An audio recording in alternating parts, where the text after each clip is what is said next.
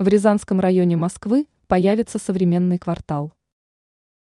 В городе по-прежнему активно выполняются строительные работы. Результатом становится появление важных для общества объектов. Как указывает в своем телеграм-канале мэр Москвы Сергей Семенович Собянин, в скором времени в Москве появится современный квартал. Данный объект будет находиться в столичном районе Рязанский на участке бывшей промышленной зоны Грайвороново. По словам Сергея Семеновича, частью недвижимости, которая появится в указанном месте, станут предприятия. Там будут созданы все условия для комфортной работы. Отмечается, что строительство будет выполняться на площади 22,56 гектара.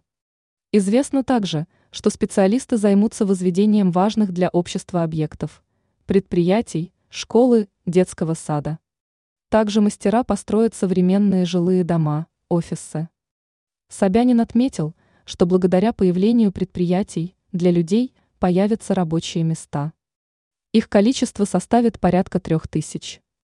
По словам мэра Москвы, количество денежных средств, которое будет вложено в дело, составит порядка 38 миллиардов рублей.